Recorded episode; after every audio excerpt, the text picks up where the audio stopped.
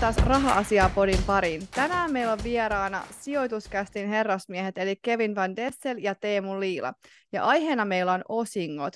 Eli onkohan ne sittenkään aina niin hyvä juttu kuin ajatellaan. Tervetuloa Kevin ja Teemu. Kiitos, kiitos paljon kutsusta. Mukava olla täällä. Kiitti, ihan mahtavaa olla, olla puhumassa vuorostaan täällä, kun sä olit meidän podissa tuossa pari kuukautta sitten, eikö ollut? Puhua asunnoista, niin nyt on meidän vuoro. Loistavaa. Joo, ja te ottekin mun ensimmäinen tuplavieras. Eli mulla ei ollut aikaisemmin muuta kuin yksilövieraita. Ja muutenkin tosi kiva, että pääsitte tänne podiin. Mulla yleensä on ollut tapana, että vieraat saa itse esitellä itsensä. Eli aloitetaan vaikka Kevin susta. Kuka on Kevin? Joo, no mä oon sijoituskästin toinen host ja opiskelija vielä toistaiseksi opiskelen tuotantotaloutta. Öö, ja, ja mitäs muuta, sijoittaja, osakepoimija, öö, myös yrittäjä ja siinä on varmaan niin kuin minä sille pähkinänkuoressa. Mitäs Teemu? Joo, opiskelija myös Lappeenrannasta, niin kuin Kevinkin kauppiksessa opiskelen nyt toista vuotta. Intohimoinen osakepoimija ja toinen sijoituskästin hosti ja mitä, mitä muuta pitäisi kertoa. Vapaa-ajalla intohimoinen urheilija myös varmaan, ainakin jollain. Eläkäytynyt jääkiekkopelaaja. Joo. Eläkäytynyt. Mä en ole ikinä saanut pennin penniä kyllä siitä lajista, mutta valitettavasti. No mutta ei se mitään. Kyllä voi olla eläköitynyt kirjojen lukija vaikka. Joo. Kyllä. No niin, lähdetään hei suoraan aiheeseen. Mutta ennen kuin ruvetaan puhumaan osingoista, niin kertokaa meille, että kun yritykset tekee voittoa, niin mitä eri vaihtoehtoja niillä on sitten käyttää niitä rahoja, mitä ne voittaa siinä liiketoiminnassa?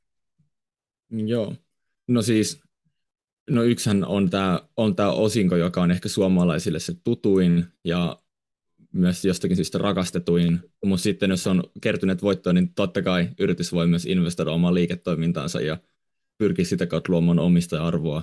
Ja sitten yksi semmoinen, mitä ehkä yritykset ei myönnä, mutta mitä aika usein tehdään, että yritys voi ehkä myös vähän tälle pulla mössöityä, eli sitten tulee sinne palavereihin vähän parempaa kampoviineriä ja tuleekin vähän hienompaa seinää toimistolle ja, ja, ja tämän tyyppistä, eli voidaan investoida myös asioihin, mitkä ei liity sit suoraan kasvun omistarvon luomiseen.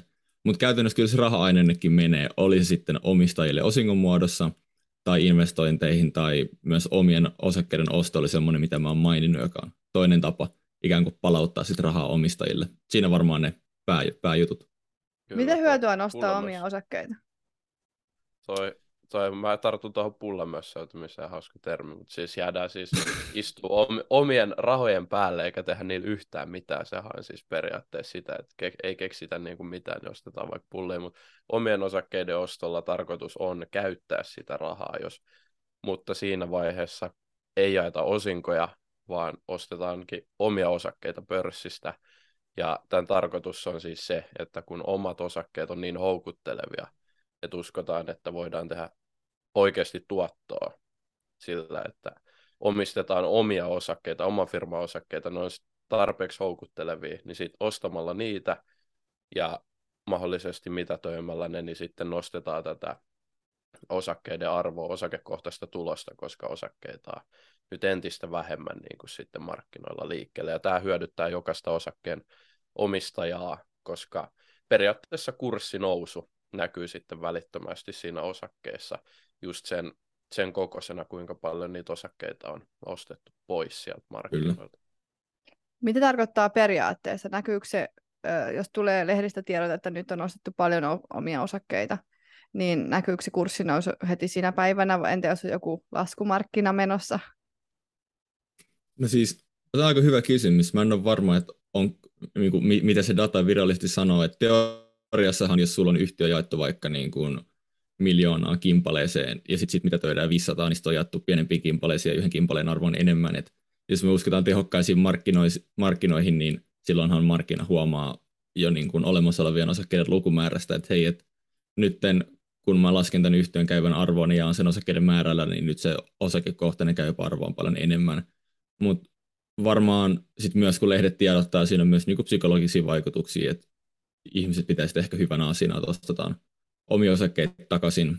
Saattaa olla, että lasku voi tapahtua silloin, jos yhtiö on radikaalisti yliarvostettu ja silti ostetaan omia osakkeita takaisin, niin silloinhan tämä itse asiassa tuhoaa omistaja-arvoa. Se on ns. Niin kuin huono sijoitus. Ja saattaa olla, että sitten ehkä fiksut sijoittajat miettii, että no johtaja välttämättä ihan tehnyt fiksuja päätöksiä, ja sitten ne ei välttämättä ole valmis maksaa yhtä paljon siitä osakkeesta kuin aikaisemmin. Että tilannekohtaista, mutta teoriassahan sen pitäisi nousta sillä hetkellä, kun ne osakkeet on mitätöity. Kyllä, kyllä.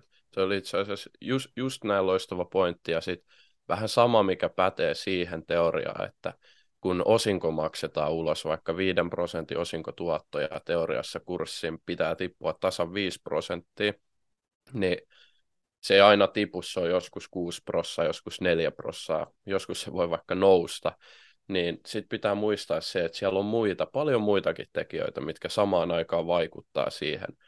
Eli se, että mä katson, että nyt Sampo maksoi 5 prosenttia osinkoja, osakekurssi tippukin kolme prosenttia, niin mä en välttämättä voi ajatella siitä yksinään, että okei, tämä on tosi järkevää ostaa Sampoa aina osinkojen takia tänä päivänä. Voi olla, että Sampo olisi ollut plus 2 prosenttia siinä kyseisenä päivänä ilman tätä osingonjakoa, jolloin se osingon vaikutus on se 5 prosenttia. Mutta kyllä niin kuin teoriassa, jos siis osakkeen arvo ei muutu yhtä paljon kuin mitä omia osakkeita ostetaan, niin silloin arvostukset joko nousee tai laskee, eli se niin kuin hinnoittelu muuttuu siellä taustalla. Okei, eli jotkut yritykset ostaa osinkoja, koska ne luulee, että ne voi tehdä sillä ö, tavallaan hyvää bisnestä. Mä olen lukenut jostain, että suomalaisilla yrityksillä on ehkä vähän kammo näihin osakkeiden ostoihin itsellä, koska Nokia-aikojen takia, että Nokia ilmeisesti oli ostanut aika paljon omia osakkeita, mutta miksi se oli huono juttu? Siis no, Nokia-tarinahan on aika, aika valitettava, että totta kai jos, jos yhtiö ostaa, ostaa suuresti omia osakkeita ja sitten havaitaankin, että se osti nyt merkittävästi yli hintaan ja, ja alla oleva liiketoiminta kuihtuu, niin totta kai se on huono asia, se on huono tapa käyttää rahaa, että siinä kohtaa mä olisin ottanut paljon mieluummin ainakin rahat osinkoina esimerkiksi, esimerkiksi itselleni. Mä en ole täysin varma, että johtuukohan tämä NS-osinko kiima tai omien osakkeiden ostamisen kammo ehkä osittain Nokiasta, mutta mut varmaan siinä on niinku muitakin hyviä selityksiä. Et yksi, mikä mä oon kuullut, on, että Suomessa on aika paljon tämmöisiä NS-perinteikkäitä tai varakkaita sukuja, mitkä on sitten ollut merkittävinä omistajina yhtiöissä, ja sitten ne on ehkä preferoinut tämmöistä niin kuin kassavirtaa sen sijaan, että niiden omistusten niin kuin, ö, vähän niin kuin kirjanpidollinen arvo olisi noussut, ja tämä on ehkä sitten yksi semmoinen, mikä olisi saattanut aiheuttaa tämmöisen osinkokulttuurin Suomessa, että et, et se on myös yksi semmoinen mun mielestä ihan fiksu selitys, minkä mä oon kuullut. Ja toi Nokian omien osakkeiden osto, mä veikkaan, että siinä taustalla on ollut vaan se, että Nokia on ostanut ne todella huonoon aikaan, ja se mielikuva on se, että on huono juttu tämä omien osakkeiden jut- ostaminen, mutta todellisuudessa se oli Nokian tilanteessa huono. Mehän nähdään tänä päivänä koko ajan pörssissä, että osinkoja maksetaan huonoa aikaa, typeri osingon maksui. Pitäisi ostaa tälläkin hetkellä monen yhtiön omia osakkeita enemmän, maksetaan silti osinkoja ja tehdään tyhmiä päätöksiä. Mutta se, että joku tekee vähän poikkeavalla tavalla, ostaa niitä omia osakkeita ja sitten se on siinä tilanteessa ollut huono päätös, niin kyllähän me se muistetaan sitten pidempään, et, koska se on se osingon maksu on kuitenkin se juttu, mihin me ollaan totuttu. Mä itse näkisin se enemmän tolleen, että en, et Nokia on saattanut pilata omien osakkeiden oston mainetta, mutta ei sitä pitäisi ehkä ajatella sille, että se itsessään on huono juttu, vaan Nokian tilanteessa se oli täysin epäonnistunut vaan. Ja nyt päästään niihin itse osinkoihin, eli mikä on ylipäätään osinko? Joo, no mä aloitan mm, tällä joo, kertaa. Te- Teemu, niin Teemu voit vaikka aloittaa tästä esittelystä nyt. joo, Tämä on tosi hankalaa kahden vieraan. Oliko tämä Suvi se ensimmäinen jakso? Missä Joo, hyvin menee. Joo, no niin, loistavaa. Ja osinko on siis voitojako. Eli tuossa käytiin läpi ne kaksi tapaa, miten yritys voi jakaa voittoa omistajille. Niin mä näkisin osingo maksu enemmän niin kuin tällaisena työkaluna, eli jaetaan osinkoa silloin, kun ei itse saada just käyttökohdetta tälle rahalle. Eli osinkoa me jaetaan yrityksen tuloksesta Eli silloin kun yritys tekee voittoa, niin omistajia pystytään palkitsemaan. osakeyhtiöhän on perustettu sen takia, että maksimoidaan se omistajan voitto tai omistajan tuotto. Ja osingon jako on sitten yksi tapa, millä omistaja tekee tätä tuottoa. Eli usein keväisin Suomessa yhtiöt jakaa sitten tätä osinkoa ja silloin ehdottomasti hyvä homma, kun rahoille ei keksitä itse parempia investointikohteita. Kyllä, ei lisättävää. Se tuossa mainitsitkin, eli silloin hyvä juttu, kun rahoille ei keksitä muuta investointikohteita. Haluatko tota, Kevin jatkaa tästä? Joo, Tuo oli mun mielestä tärkeä tarkennus, eli tavallaan kun sulla on se raha käytössä yhtiönä, sun pitäisi aina miettiä, että minne mä allokoin tämän rahan, että se antaisi niin kuin parhaimman tuoton omistajille. Puhutaan usein omista-arvon luomisesta.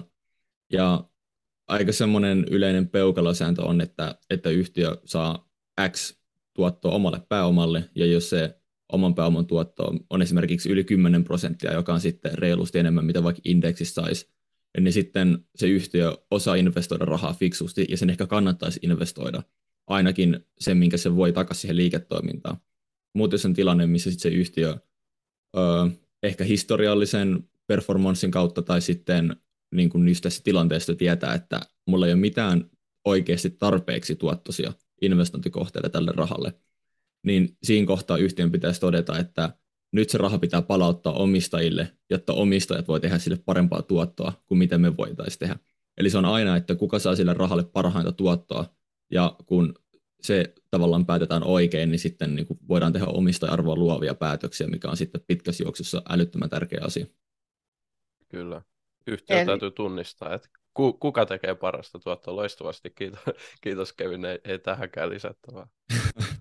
Mutta entä jos se yritys, mistä se voi tietää, että kuka tekee parempaa tuottoa? Mikä edes on oman pään tuotto? Lähdetään siitä. Kyllä. Eli sijoittajahan vaatii tietysti sijoittaessa yhtiö jotain tuottoa, eli sijoittajalla on tällainen tuottovaatimus, paljon se haluaa omalle pääomalle rahaa. Tämä vähän liikkuu, eli sen riskitason mukaan, jos mä sijoitan Sampoon, mä vaadin vähän pienempää tuottoa kuin jos mä sijoitan sitten johonkin. Jenkeissä on esimerkiksi tällainen Fubo TV, ihan pikkuyhtiö, mitä multa löytyy pieni siivu valitettavastikin salkusta, eli tosi riskinen sijoituskohde tämä oman pääoman tuottovaatimus, se koostuu niin kuin siitä riskittömästä korosta, eli mitä mä voisin saada tuottoa käytännössä ilman mitään riskiä, plus sit siitä preemiosta, mikä siihen tulee päälle sen riskin takia. Eli no, rahoitusteoreettisesti lasketaan sitten volatiliteetista tai oikeastaan beettasta tarkemmin, mutta se voi kukin mieltää ihan mitä itse sen riskin näkee siinä. Paljon vaatii sitä tuottoa. Ja nyt tämän yhtiön tulee osinko, osingon jakoa mietittäessä punnita, että pystyykö he investoimaan se kyseisen rahan sitten suuremmalla tuotolla kuin mitä tämä sijoittaja vaatii. Eli jos yhtiö tekee sen 100 miljoonaa euroa tulosta, niin sen tulee puntaroida, että paljon meillä on investoitavaa. Okei, 50 miljoonaa meni investointeihin ja me uskotaan, että tällä saadaan parempaa tuottoa kuin mitä toi sijoittaja vaatii keskimäärin tuolla. Silloin se on järkevä investoida. Sitten mietitään, että onko meillä muita investointikohteita. Jos ei löydy, ei pystytä saamaan parempaa tuottoa kuin mitä sijoittajat vaatii. Niin sitten se kannattaa jakaa niille omistajille takaisin, jotta ne voi löytää toisen kohteen, josta ne saa sitten tätä riskiä vastaavaa tuottoa tai parempaa tuottoa. Eli koko ajan pallotellaan sen niin kuin parhaimman tuoton tuoton niin kuin kohteissa, että onko se parempi jakaa osinkoina vai sijoittaa itse liiketoimintaa ja siihen voisi vielä sanoa, että siis kaikista optimaalisin tilannehan on se, että yhtiö ei jakaisi ollenkaan osinkoja. Eli tällainen niin kuin Warren Buffettin Berkshire Hathaway esimerkiksi, että ne pystyy tekemään niin hyvää tulosta omalle pääomalle, että niiden on järkevä vaan jatkuvasti sijoittaa rahaa omaan liiketoimintaan. Ja tällaisessa tilanteessa, kun tuotto ylittää sen tuottovaatimuksen, niin korkein hyväksytty price to book-arvostus esimerkiksi sallitaan nimenomaan tilanteessa, missä osingonjakosuhde on tasan 0 prosenttia. Eli jos mennään ihan niin puhtaasti teorian kautta, niin taisi optimaalinen tilanne. Ja jos tuohon halutaan konkreettista peukalosääntöä, niin varmaan semmoinen kymmenen oman pääoman tuottoaste on semmoinen raja, että hyvän ja huonon välillä. Eli kun se ylittää kymmenen, jos katsotaan vähän ehkä kauemmas taakse historiaa, sitä track recordia, mitä on onnistuttu saavuttaa sitä oman pääoman tuottoa, niin se alkaa olla aika hyvä taso. Se alkaa kertoa, että yhtiö pystyy tehdä fiksuja investointeja. Jos se alittaa kymmenen reilusti, niin silloin voidaan miettiä, että ehkä sitten sijoittajat saa parempaa tuottoa, koska kuitenkin indeksit tuottaa sen 7-8 prosenttia suunnilleen, niin se on tämmöinen helppo vähän niin kuin perunatapa vertailla sitä oman pääoman tuottoa, että saanko mä, saanko mä parempaa tuottoa indeksistä vai tästä yhtiöstä, miksi mulla olisi nimenomaan tämä yhtiö, eikä vaan niin kuin mitä tahansa muuta yhtiötä. Niin se on semmoinen, semmoinen mihin ainakin itse vertailen sille alusta. No jos mä, oon, jos mä oon sijoittaja ja mä mietin, että haluanko mä sijoittaa tähän yhtiöön, ja se ei ole jakanut ollenkaan osinkoja, niin mistä mä tiedän, että ne, niiden investoinnit on sitten sen yli 10 prosenttia tuottanut? Niin, mä ainakin katsoisin niin kuin nimenomaan oman pääoman tuottuille rojata ehkä 5-10 vuoden aikajänteellä taaksepäin. Että tässä vähän niin kuin pakko katsoa sinne peruutuspeiliin ja miettiä, että miten se on onnistunut historiassa, jos on onnistunut tarpeeksi pitkään historiassa hyvin, ja esimerkiksi vaikka se hallitus ja johtoryhmä on pysynyt suht samana, niin mun mielestä on turvallista olettaa, että ehkä ne pystyy ylläpitämään tämän tason myös tulevaisuudessa. Ja sitten usein yhtiöt myös kertoo, että mihin ne aikoo investoida, minkä tyyppisiä pläänejä niillä on esille niin kuin karkeasti, ja, ja sitten sä voit sitä myös pelailla, että onko tämä linjas historian kanssa, ja onko tässä mitään järkeä sun mielestä. Että eihän sitä voi tietää, että onnistuuko yhtiö siinä tulevaisuudessa, se on enemmän semmoinen valistunut arvaus, joka perustuu historiaan. Kyllä. Just Miten näin, oma pääoma lasketaan? Niin, oma pääoma. Oma pääoma niin tuotto siis. Eli, joo, eli no oma pääoma on siis käytännössä omistajan omistamaa varallisuutta, se mitä ei ole rahoitettu velkarahalla. Ja oman pääoman tuotto kertoo tosiaan meille sen, että kuinka suuri on se yhtiön tekemä nettotulos sit suhteutettuna omaan pääomaan. Eli jos me verrataan sitä, että mä sijoitan pörssissä sanotaan, että mä sijoitan vaikka 10 tonnin ja sitten mä saan takaisin siitä sijoituksesta 1000 euroa ja tämä 10 tonni oli mun ihan omaa rahaa, niin sitten mä tein niin kuin 10 prosenttia tuottoa, kaikki osaa laskea tän, niin firmalta tämä menee ihan samalla tavalla. Firma sijoittaa omaa pääomaa 10 tonni, tekee tonnin tulosta, niin sitten tämä oman pääoman tuotto on 10 prosenttia. Et mietitään sitä vähän samalla tavalla kuin meillä sijoittajilla, että kun me sijoitetaan, niin paljon me saadaan takaisin siitä rahasta sitten. Eli taseesta otetaan vain oma pääoma ja tulosaskelmasta tulos. Ja sitten katsotaan, mm. paljon saadaan. Just näin. Okei. Okay. Kaikki osaa nyt tästä eteenpäin katsoa, että kumpi sijoittaa paremmin indeksi vai jokainen yritys. Kyllä. Kyllä. No, mitä sitten, kun yritys päättää jakaa osinkoa, niin mistä varoista se yritys ne maksaa? Että onko se se tulos siellä vai joku muu kenties? Joo, hyvä kysymys. Se, tota, no taseessahan on kaksi puolta ja ne oikeastaan eri. toinen, toinen on se, että millä rahalla tämä on rahoitettu ja toinen puoli näyttää sen, että missä se on periaatteessa kiinni, se varallisuus. Ja se on selvää, että kun osinkoja maksetaan, niin sen täytyy olla likvideistä jostain varoista, mutta ehkä tärkeintä on se tiedostaa, että tämän on pakko olla omaa pääomaa ja tämän on pakko olla niin kuin vapaata omaa pääomaa. Eli tarkoittaa sitä, että se tulee sieltä historiallisista tuloksista yleensä sen päättyneen tilikauden tuloksesta, mutta voi tulla myös vanhojen tilikausien voitoista, jos ne on sitten tällaisen vapaan pääoman rahastossa esimerkiksi, että ne on jakokelpoisia ne varat. Eli voidaan nähdä tilanteita, missä yritykset jakaa yli 100 prosenttia sitä osinkoa suhteessa vuoden tulokseen, jos vakassa on kertynyt tarpeeksi, mutta omaa pääomaa sen tulee olla, mitä yritys sitten jakaa omistajille. Niin, käytännössä kaksi juttua, että se on joko tulosta ja sitten se on niinku taseessa olemassa olevaa ylimääräistä rahaa, millä nyt on mitään fiksumpaa käyttötarkoitusta. Eli cashia tilillä. Tulok... Cashia tilillä, just näin. Ja tuloksesta jaettu osinkohan on enemmän kestävä, koska tavallaan sulle aina tulee sitten se uusi tulos ja sieltä tulee puskuri jakaa lisää osinkoa. Että kaikki voi varmaan miettiä, että jos osingon suhde on yli 100 prosenttia, eli enemmän kuin se tulos, niin se ei ole hirveän kestävää, kestävää sitten kuitenkaan sille yhtiölle. No kuinka normaalia on, että yritys jakaa yli 100 prosenttia se tulosta, eli jos on tulos tehty vaikka 100 tonnia ja jaetaan 150 tonnia osinkoina ja otetaan 50 tonnia sieltä cashista, mikä on siellä tilillä, niin kuinka normaalia tämä on? No, no. kyllä mä itse sanoisin, että kumpi meistä aloittaa. Mä vedän vaikka eka Kevi voisi tarkentaa. Niin kyllä mä sanoisin, että se on niin kuin yleistä kyllä ihan varmasti niin kuin suurimmalla osalla yrityksessä tulee jaettua jossain kohtaa yli se sata pinnaa.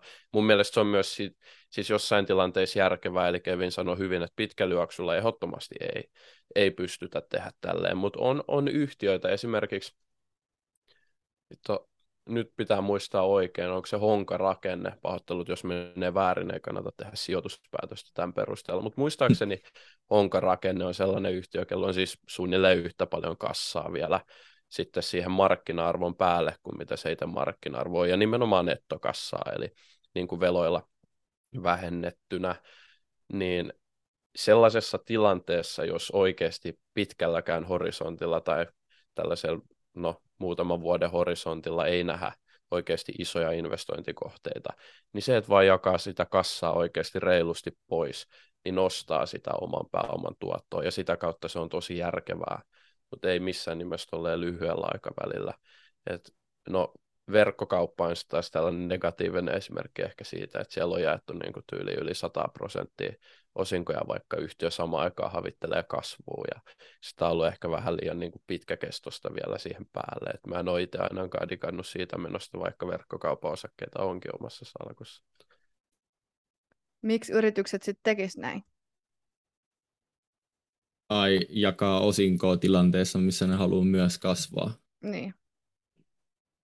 No, mikä mulle tulee ekana mieleen on varmaan paine omistajien puolelta. Aika monet, etenkin suomalaiset omistajat, haluaa sitä osinkoa. Ja musta tuntuu, että suomalaiset ei välttämättä ihan tiedä, että mikä se osinko oikeasti on. Sehän on tilisiirto. Se ei luo sulle mitään lisäarvoa. Joten omistajat sitten miettii, että no tämä yhtiö kasvaa, mutta niin kuin, kyllä, se nyt, kyllä nyt hyvän yhtiön on pakko maksaa osinkoa. Öö, ja sitä kautta, sitä kautta tavallaan se luo ehkä sitten painetta painetta sitten sille yhtiölle maksaa osinkoa, vaikka se ei välttämättä olisikaan fiksuinta. Eli periaatteessa kun mietitään sitä, että onko tämä yritys nyt, kannattaisiko tämän jakaa osinkoja vai ei, niin ei niinkään pitäisi katsoa sitä liikevaihtoa, vaan nimenomaan sitä oman pääoman tuottoastetta, että se kasvu on tavallaan kestävää. Onko mä ymmärtänyt oikein, Kevin? Joo, joo, joo siis se, että pitääkö yhtiö maksaa osinkoa, niin pitkälti oman pääoman tuotto on semmoinen aika hyvä, hyvä mittari sille, ja sitten jos miettii, että onko tämä osinko terve, niin sitten sitä voi taas suhteuttaa siihen, että kuinka monta prosenttia se on vaikka ollut tuloksesta esimerkiksi. Ne on ehkä kaksi, mitä mä, mä aina kattelen, niin jos mua kiinnostaa osinko, joka plot aika harvoin mua kiinnostaa. Onko sulla Teemu tähän lisättävää? No eipä oikeastaan, että se osingonjakosuhde just mitä mainitsin, niin jos yritys nyt oikeasti pystyy tekemään oman pääoman tuottoa kaikelle sille voi, tai varallisuudelle, joka ylittää sen sijoittajan tuottovaatimuksen, niin sitten mä en periaatteessa halua sitä osinkoa. Sitten mä oon silleen, että jos mä sijoitan johonkin yhtiöön, nyt mä luotan, että ne tekee sitä hyvää bisnestä.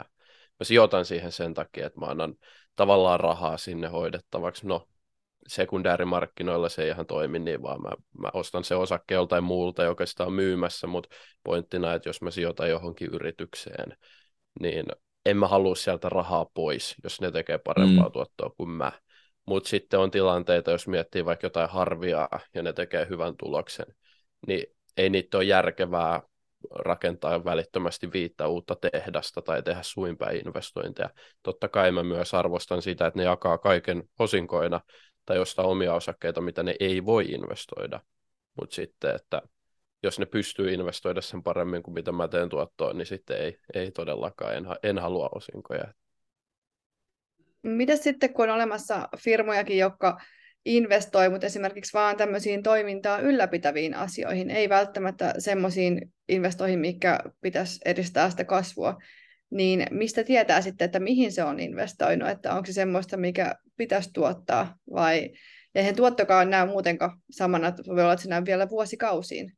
Mitä sä Kevin ajattelet tämmöisestä? No siis näitähän pystyy jonkin verran kaivamaan yhtiön tilinpäätöksestä, että mihin ne investoinnit on tehty ja kuinka paljon siellä on semmoisia liiketoimintaa ylläpitäviä, ylläpitäviä, kuinka paljon sitten jotain muuta ja on myös erilaisia tunnuslukuja, mitkä kertoo sulle, että kuinka paljon pääomaa se liiketoiminta sitoo ja sitä kautta myös ö, usein kertoo, että kuinka paljon niin kuin ylläpitäviä investointeja tarvii, kuten vaikka joku ö, käyttöpääoma on esimerkiksi semmoinen, semmoinen että kuinka vähän niin kuin pääoma-intensiivistä se liiketoiminta on, ja niin kuin karikoiden sitä enemmän ylläpitäviä investointeja, pääomaa, liiketoiminnan pyörittäminen tarvii, niin sitä paskempaa liiketoimintaa se on. Ei mulla ole tähän lisättävää, se oli aika hyvin sanottu. Että kyllä se sieltä kassavirtalaskelmasta usein löytyy. Toki ne on vähän hankalia välillä sitten lähtee varsinkin tälleen niin kuin yksityissijoittajan, piensijoittajan tonkimaa, että kun ne ei välttämättä ole kovin tarkasti eriteltynä, mutta kyllä sieltä sellaisen karkean arvion saa. Mikä on Teemu käyttöpääoma? Joo, eli käyttöpääoma on sitä niin kuin lyhytaikaisempaa varallisuutta, mikä usein nyt toivotaan, että se olisi niin kuin lähellä nollaa tai negatiivinen, eli sitä laskee niin kuin yrityksen ostovelat, joka on kassavirta näkökulmasta niin kuin positiivinen asia. Eli jos meillä on firmalla ostovelkoja, ne on yleensä korotonta, eli jos mulla on firma, mä oon ostanut sinne jotain tuotteita, jotka mä aion myydä seuraavalla tilikaudella, ja mä en ole vielä maksanut niistä tuotteista, niin se nähdään ikään kuin positiivisena, että mä saan lykättyä maksuja. Mutta sitten käyttöpääoma kasvaa sillä, että mulla on hirveän isot varastot, mä joudun sitomaan sinne paljon pääomaa, tai sitten, että mulle on tulossa saamisia, eli taas sitten mun asiakkailta maksut on myöhässä. Niin nämä kaksi juttua taas nostaa sitä käyttöpääomaa. Sen takia me halutaan, että käyttöpääoma on pieni, eli niin kuin Kevin tuossa sanoi, meidän liiketoiminta sitoo mahdollisimman vähän sitä rahaa. Niin se on niin kuin hyvä tilanne. Aina se ei mene näin helposti, mutta niin kuin nyrkkisääntönä, niin mieluummin pieni käyttöpääoma kuin suuri. No voisi kuvitella, että jotkut tämmöiset softafirmat esimerkiksi, niillä on tosi pieni käyttöpääoma, kun ei niitä tarvitse investoida tai ei ole varastoa ja näin, mutta millaisia, millaiset yritykset on sitten semmoisia, jotka sitoo paljon sitä pääomaa, jolla on korkea käyttöpääoma yleensä? Teemu. No, vai no niin, Teemulle sanottiin, anna mennä Teemu. Kevin, sitten heitettiin bussia alle tässä, mutta joo, en mä tiedä, ehkä niinku, siis jotkut tällaiset niin kuin myymäläliiketoiminnat on sellaisia, mitkä nyt voisi kuvitella, että ainakin sitoo huomattavasti enemmän kuin nämä softafirmat. Mä en kaikki todellakaan pysty, pysty ja osaa sanoa tähän. Sitten tietysti esimerkiksi no Kevinin lempifirma, tämä Technotree, niin periaatteessa tämän liiketoiminnan ei luulisi sitovan paljon käyttöpääomaa, mutta sitten tällä kyseisellä firmalla on ollut ongelmia saada niitä asiakkaiden maksuja tilille niin sitten tällaiset niin kuin luottotappiot voi näkyä kyllä siellä niin kuin heikkona tai niin kuin ikävän näköisenä käyttöpääomana, jos, jos tällaista tapahtuu. että se on tosi vaikea niin kuin sanoa jotain absoluuttista faktaa tähän asiaan, mutta kyllä se niin kuin on, että sellaiset liiketoiminnat, missä varastot on suuria, niin ainakin sellaisissa sitten käyttöpääomaa sitoutuu mutta sekin löytyy oikeastaan tosi näppärästi itse asiassa sieltä kassavirran puolelta ja tämä käyttöpääoma, niin se ihan ilmoitetaankin siellä mun mielestä lakisääteisesti joka kerta, että sitä ei tarvitse edes niin kuin laskea näistä elementeistä. Kyllä. No nyt kun ollaan puhuttu tästä osingonjakosuhteesta, niin Öm, paljonko olisi semmoinen hyvä osingonjakosuhde? Ja voiko sitä oikeastaan pelkästään tuijottaa, että on olemassa semmoisia laadukkaita yhtiöitä, jotka pienellä investoinnilla tekee paljon tuottoa ja pystyy samanaikaisesti kuitenkin jakamaan paljon osinkoa ja myöskin kasvamaan? Kevin. Joo, siis ei ole varmaan mitään tämmöistä generistä peukalosääntöä, että tietty osingonjakosuhde on se paras. Että mä yrittäisin peilata sitä siihen yrityksen tarinaan ja yrityksen kasvuun ja että mikä se sijoituskeisi siinä on. Jos mä sijoitan yritykseen, jonka ideana on investoida tehokkaasti ja kasvaa, niin mun mielestä olisi outoa, että se olisi erityisen korkea se osingonjakosuhde, koska mä oletan, että se yhtiö haluaa investoida sitä rahaa takaisin liiketoimintaan. Ehkä yleisesti ottaen niin pitkällä juoksulla alle 100 prosenttia. Öö, ihan vain sen takia, että se on terveemmällä pohjalla ja jos haluat vaikka kasvavaa osinkoa, niin se mun mielestä tarvii, tai siinä on hyvä, että siinä on puskuri sekä siitä kasvavasta tuloksesta, mutta myös siitä, että sitä osinkoa voidaan jakaa vielä enemmän suhteessa tulokseen. Eli sen takia se osingonjakosuhde olisi hyvä olla aina vähemmän kuin 100. Kyllä, tämä on itse asiassa mielenkiintoinen, koska meillä on firmoja, jotka kuvittelee olevansa kasvufirmoja, ja sitten tavoitteena on jakaa vaikka vähintään 60 prosenttia osinkoina. Ja sitten niin miettii, että miksi te ette tuolla tavoitteella niin kuin sidotte sen oman liiketoiminnan siihen, että oikeasti aina maksatte osinkoja? Vaikka sitten ymmärrätte hyvin, että teidän pitäisi tilannekohtaisesti katsoa, että onko se oikeasti järkevää. Voi löytyykin paljon investointikohteita. Esimerkiksi verkkokaupalla on mun mielestä edelleen, vaikka löytyy omasta salkusta, business on hyvä, mutta mun mielestä siinä, niin kuin, sitä on johdettu tältä osin huonosti, että siis tavoitteena on kova kasvu, tosi kunnianhimoiset tavoitteet, ja sitten se osinkopolitiikka, jota en nyt tarkasti muista, sieltä tulee useamman kerran vuodessa, oliko kvartaaleittain osinko.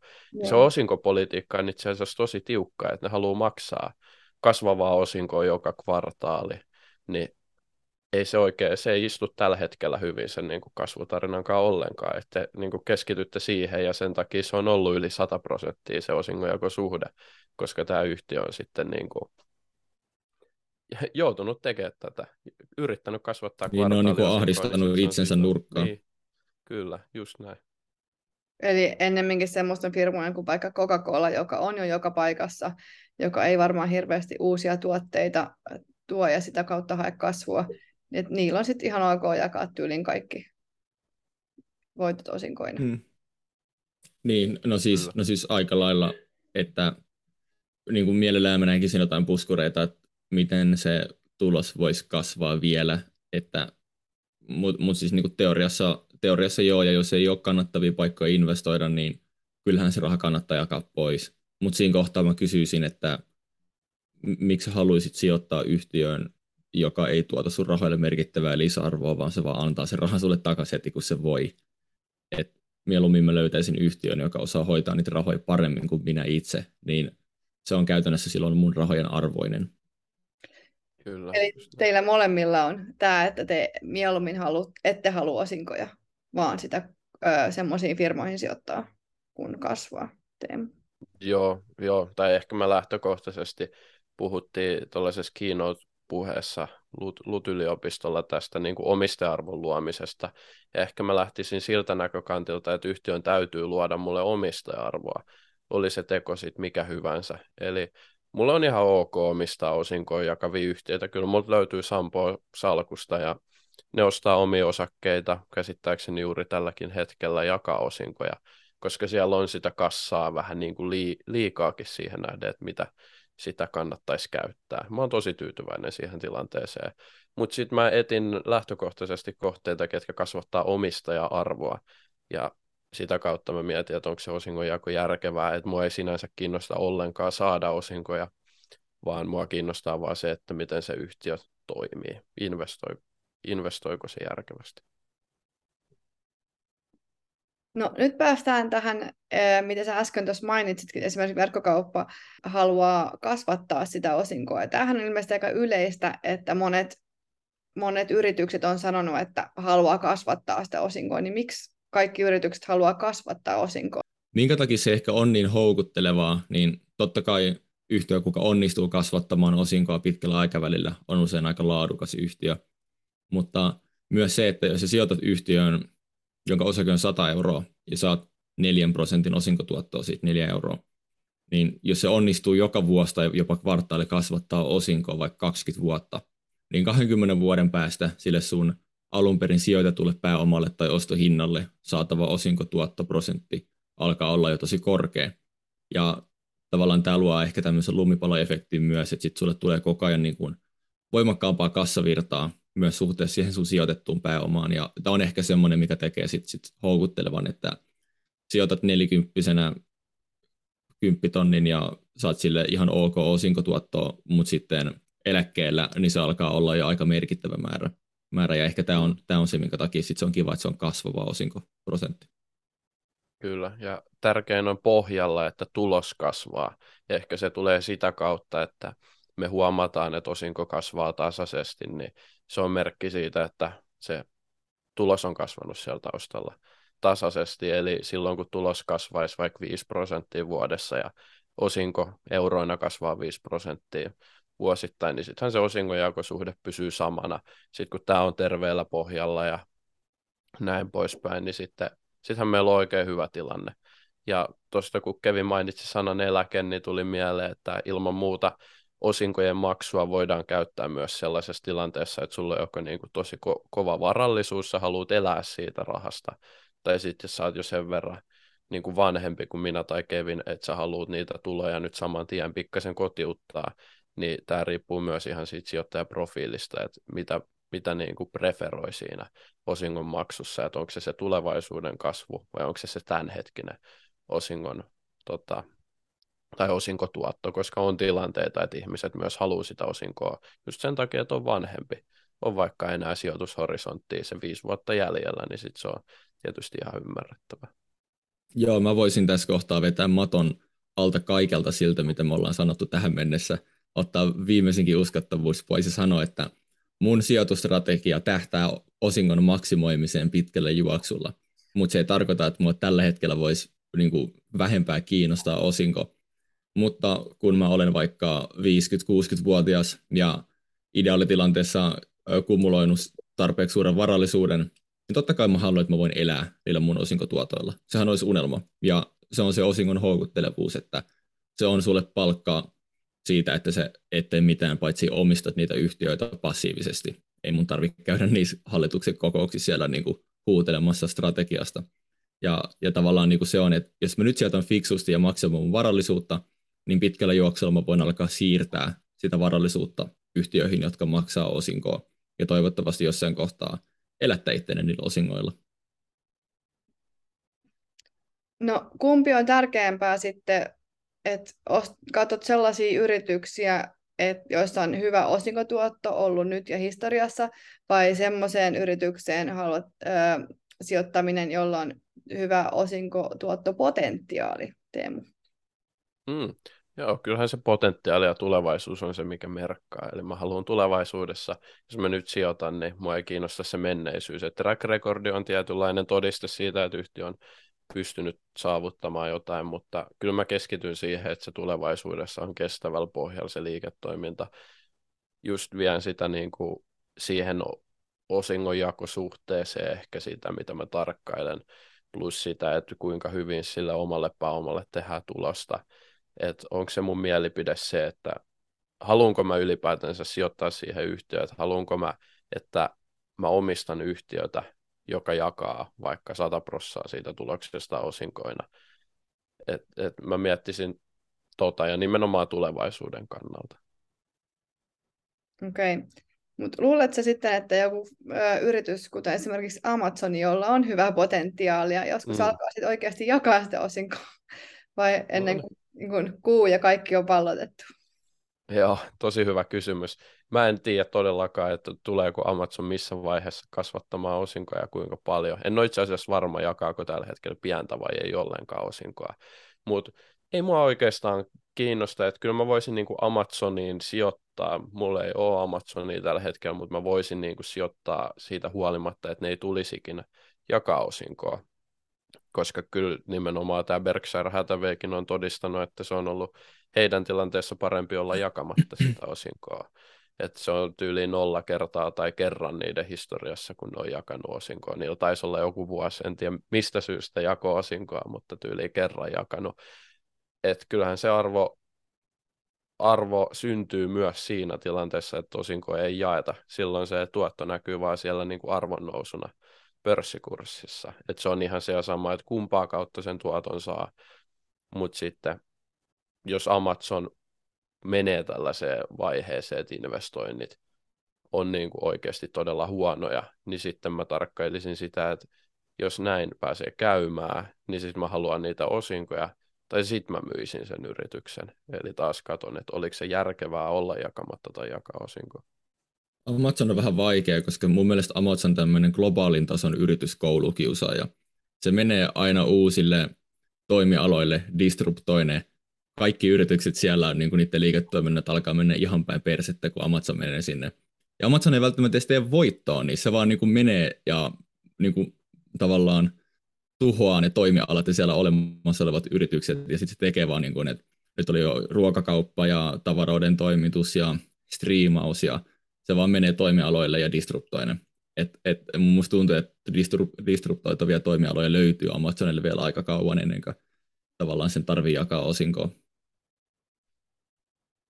Yes. Sitten ihan to- toisiksi viimeinen kysymys. Nyt kun korot on aika korkealla, niin voi olla, että yritykset tai ei haluakaan ehkä investoida niin paljon, koska sitten ne investoinnit ei välttämättä tuota niin paljon kun tämä yritys halusi, niin näkyykö tämä osingoissa yleensä? Että jos on korkeat korot, niin silloin yritykset ei halua investoida enemmän ja haluaa jakaa enemmän osinkoa. Mm. Joo, mielenkiintoinen kysymys. Mä ehkä sanoisin sille, että niinku korkeat korot, mä en, tässähän voi olla tilastoa tietysti, mitä en ole tähän valmiiksi tutkinut, että onko korkeiden korkojen aikana jaettu enemmän tai vähemmän osinkoa. Varmasti siellä jotain heittoa voi löytyä. Mä itse miettisin sen sitä kautta, että korot vaikuttaa siihen liiketoimintaan, eli sekä niin kuin vieraan pääoman kustannus on kasvanut, mutta myös sijoittajien tuottovaatimus on kasvanut sille omalle pääomalle. Eli, ja tämä on niin kuin vetänyt arvostuksia alas pörssissä, jolloin itse asiassa, jos yhtiö pystyy ylläpitämään omaa liiketoimintaa, niin on todennäköistä, että se osinkotuotto itsessään on niin kuin kasvanut. Ja sehän on luonnollista, että se osinkotuotto pääsisi kasvamaan, koska nyt sijoittaja vaatii kovempaa tuottoa. Eli se korkojen nousu oireilisi sitten sillä, että osinkotuotot myös on korkeampia. Mutta sitten, että vaikuttaako se siihen, että mihin yhtiön kannattaisi keskittyä, niin mun mielestä ei, vaan yhtiön tulisi keskittyä siihen, että edelleen tarkkailee ihan täsmälleen samoja asioita ja keskittyy omaan bisnekseen eikä siihen, että miten markkinakorot pyörii. Niin, siinä on kaksi puskuria eri suuntiin. Että toinen on, että nousevat korot hidastaa taloutta, ja sitä kautta luulisi, että ne myös hidastaa yhtiön liiketoimintaa, ainakin teoriassa, joka sitten vähentää esimerkiksi tulosta ja sitä könttää, mikä voidaan jakaa osinkona. Mutta niin kuin Teemu sanoi, niin korot nousee, tulevaisuuden kassavirrat ei olekaan enää niin arvokkaita, sitä kautta arvostukset laskee, ja sitä kautta se osingon osuus on sitten suhteessa enemmän, koska sitä verrataan siihen hintaan tai kurssiin, mikä on nyt vähemmän. Et toinen puskuri niin nostaa ja toinen laskee, ja niin kuin vaikea sanoa, että kumpi vaikuttaa enemmän vai onko se vähän tämmöinen plus-minus nolla tilanne. Okei, okay, kiitos. Vielä loppukevennyksessä, mitä tarkoittaa reaaliosinko? Teemu vaikka. Okei, okay. mä, mä en tiedä. Siis mä veikkaan, että mulla ei ole tällaista niin kuin absoluuttisesti oikeaa vastausta. Mä veikkaan, että reaaliosinko on joku tällainen niin kuin pullakahvityyppinen setti yhtiökokouksessa. Eikö se sitä meinaa? Joo. Joo, me ollaan mietitty, että sijoituskästin pitäisi sammata reaaliosinkoja tai jotain niin. kangaskassia tai jotain. Se olisi ihan, ihan nice. Tai joku semmoinen, niin että... Kuulijat mm. sais niinku jotain siitä, että kuuntelee palkkioksi. Niin. niin. Taloyhtiöiden yhteyksessä on nykyään enää tosi harvoin mitään reaaliosinkoja. Et olisiko mä kerran... Toi on valitettavaa. No se on todella valitettavaa. Mitä muuta järkeä niissä on käydä? Siis mä muistan, tota, kun siinä taloyhtiössä, missä, missä mun äiti asuu, niin kun oli se, me oltiin junnu, niin oli semmoisia talkoita, että harvoitin tai jotain lunta luotiin yhdessä ja sitten oli antaa pizzaa sun muita reaaliosinkoja, niin ne oli loistavia, loistavia tapahtumia, mutta ei ole paljon semmoisia kyllä enää ajailtu. Huonoa suuntaan menossa tämä oh. asuntosijoittaminenkin nyt. Kyllä. Jees. Olisiko tässä vielä teille jotain, mitä teille tulisi mieleen, että aiheeseen liittyy jotain, mitä haluatte vielä sanoa osingoista?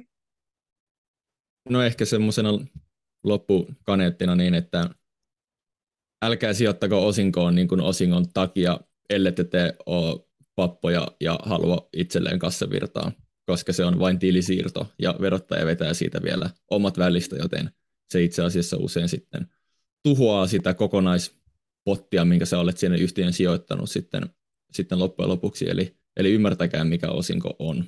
Se on ehkä semmoinen, mitä tästä, tästä kannattaa ottaa itsellä irti. Sijoittaja mummoja unohtamatta. No, sijoittaja mummoja unohtamatta, että mummot ja papat voi, voi sitten niihin osinko, osinko jyriin sijoittaa, sijoittaa hyvällä mielellä.